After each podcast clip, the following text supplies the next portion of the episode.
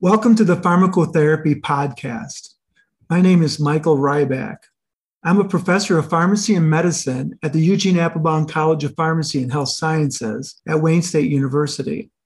I also serve as a scientific editor for infectious diseases for the journal Pharmacotherapy. Today, we are talking to Dr. Katie Olney. Dr. Olney is a pediatric infectious disease clinical pharmacist and co director of the Pediatric Antimicrobial Stewardship Program at University of Kentucky Healthcare. Dr. Olney and her colleagues conducted research exploring methods to estimate vancomycin AUC and published their results in pharmacotherapy. Their manuscript is entitled Comparison of Bayesian Derived and First Order Analytic Equations for Calculation of Vancomycin Area Under the Curve. Katie, thank you for submitting your paper to pharmacotherapy and welcome to the podcast. Thank you so much for having me. I'm excited to be here. Thanks, Katie. So, we have a lot of questions to go over today. So, let's get started. Katie, it's stated in your paper that there isn't a lot of data comparing Bayesian forecasting model methods to traditional first order analytical methods. What was the primary motivation for you and your team to carry out this project at the University of Kentucky healthcare system? Yeah, so we actually transitioned to AUC monitoring for IV vancomycin in 2017. Um, and we had been using first order analytical methods to calculate AUC at our institution since that time. When the updated consensus guidelines for therapeutic drug monitoring of vancomycin were released in 2020, they, of course, recommended achieving a goal AUC of 400 to 600 within the first 24 to 48 hours of therapy. And they recommended that either first order analytic calculations using two drug concentrations at steady state, or preferably Bayesian software with two vancomycin concentrations be used to calculate AUC. And I think the recommendation to preferentially utilize Bayesian software for calculation of AUC sparked a lot of dis- discussion among our stewardship, and ID groups. Um, and after learning more about the cost associated with implementing Bayesian software for our institution in particular, also knowing that we had this robust patient population with a lot of data to pull from, we decided to conduct this study really to compare first order and Bayesian methods with the hope that we could further elucidate what differences, if any, there were between the two methods. Thanks, Katie. Can you briefly walk us through the methods? Were both Bayesian and first order analytical methods calculated through the same software, the Insight platform software? Yeah, so this was a single center, it was retrospective cohort study. We had a total of 978 adult hospitalized patients included. And we included patients if they received at least 72 hours of IV vancomycin and had two serum drug concentrations that were obtained within 96 hours of vancomycin initiation.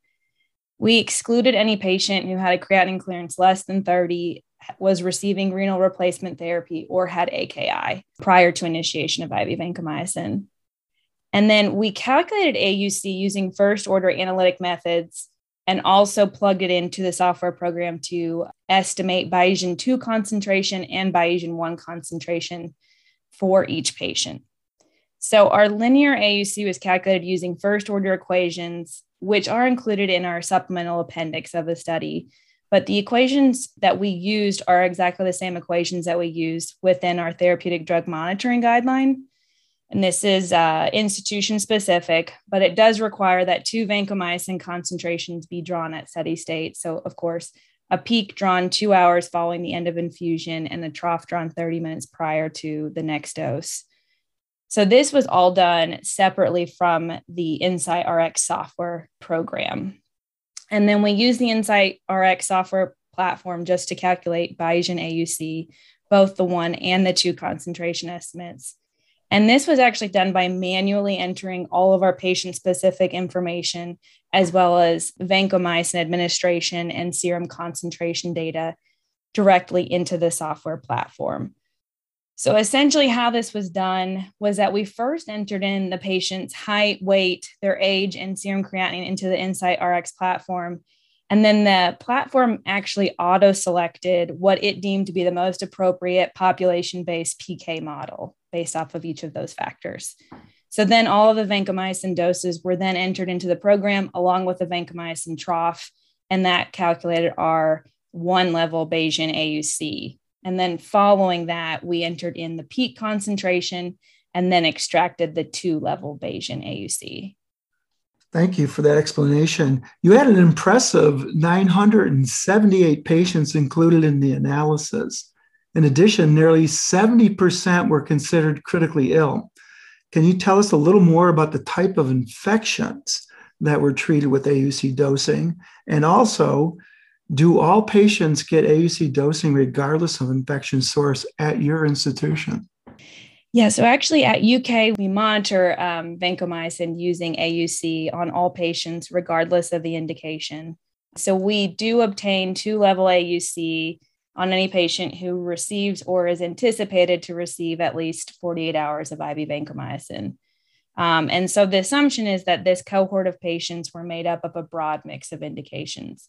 We didn't specifically collect data on each indication for vancomycin, so, unfortunately, we don't have that information for this particular study, but it is just a broad generalization that we use AUC monitoring on all patients receiving vanc. It appears uh, on your data that the correlations between Bayesian two level versus two level linear methods were really pretty good, with R values exceeding 0.96. Were you and your team surprised by this finding? Because I thought that most people believe that Bayesian would probably be more precise than two level monitoring. Yeah, 100%. And honestly, I think the answer to this question probably depends on who in our group you asked initially. Um, I will say honestly, when we came up with the research question, I was anticipating that there would be little, if any, difference between the two level Bayesian and the two level linear. So I don't think I was as surprised by this finding. I mm-hmm. think where I was really surprised was when we examined the differences in in one level Bayesian and two level linear. Well, let's talk a little bit about that because one of the advantages, as you know, of the Bayesian method is that you may able to get a pretty good estimate of the AUC with a single level. This is particularly of interest in your patient population, pediatric patients, where obtaining multiple levels may not be feasible. Can you summarize your findings when one level Bayesian was compared to two level linear methods? Absolutely. And I apologize if I'm long winded here, but so overall, we we saw the lowest correlation when compared to the remaining comparisons between linear and one concentration Bayesian methods. And this was with an R value of only 0.823. And then it also demonstrated the lowest clinical decision agreement with only 76.8% clinical agreement mm. when you looked at the Bayesian one concentration versus linear. And then additionally, the comparison um, between linear and our one concentration Bayesian methods not only demonstrated the largest mean difference in AUC, but also the greatest variability in these differences, with a, a mean difference of negative 21 and then the 95% limits of agreement ranging from negative 197 to 153. So essentially, what this translates to is that for patients with a calculated linear AUC of 500, we could anticipate that the corresponding one level Bayesian AUC would be on average around within 20 of that estimate.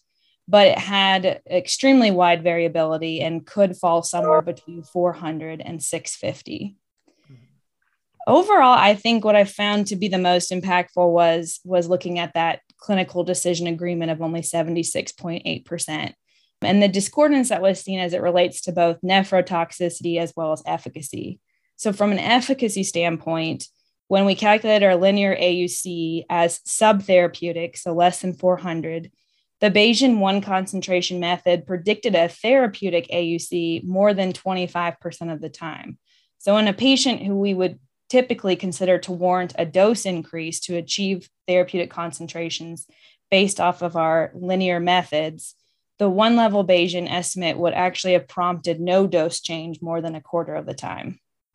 And then conversely, from a nephrotoxicity standpoint, when our linear AUC was classified as sub or super therapeutic, so greater than 600, the corresponding Bayesian 1 concentration AUC was classified as either therapeutic or subtherapeutic for almost a third of the time.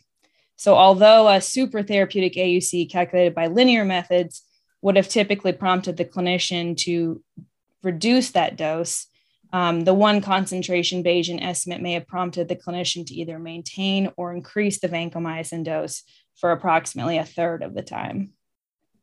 And I guess the, the caveat to the clinical decision agreement in general is that we did strictly define, you know, sub therapeutic, super therapeutic, and therapeutic. So the actual clinical significance of the discordance may be minimal in comparison to the, the matching. So for an example, uh, an AUC of 399 would have been classified as subtherapeutic versus an AUC of 401 would have been classified as therapeutic. So should your clinical decision making really vary between these two, two AUCs? In reality, probably not. And I'm also really glad that you you bring up pediatrics in here when you talk about one level estimates, since this is my area of practice currently. And in this study, we did not include any pediatric patients, but I do think this would definitely be an area of interest I'd like to further explore. Yeah, I think everyone's interested in the one level Bayesian to see if they can really pull it off on a clinical basis. So uh, we anticipate your study in the near future. Let's get back to the data for um, uh, one more couple of more questions here. While your data seem to indicate a reasonable correlation between these methods, there did seem to be some discordance at the higher AUC values. Do you want to comment on that? Yeah, absolutely. So we we think the increasing variability that was seen between methods when your linear AUC exceeded 600 was likely related to the predictive and the adaptive functionality of Bayesian software. So essentially, the propensity for the software to blunt or smooth the exposure curve based off of adaptive and predictive modeling, which subsequently lessens the predicted exposure.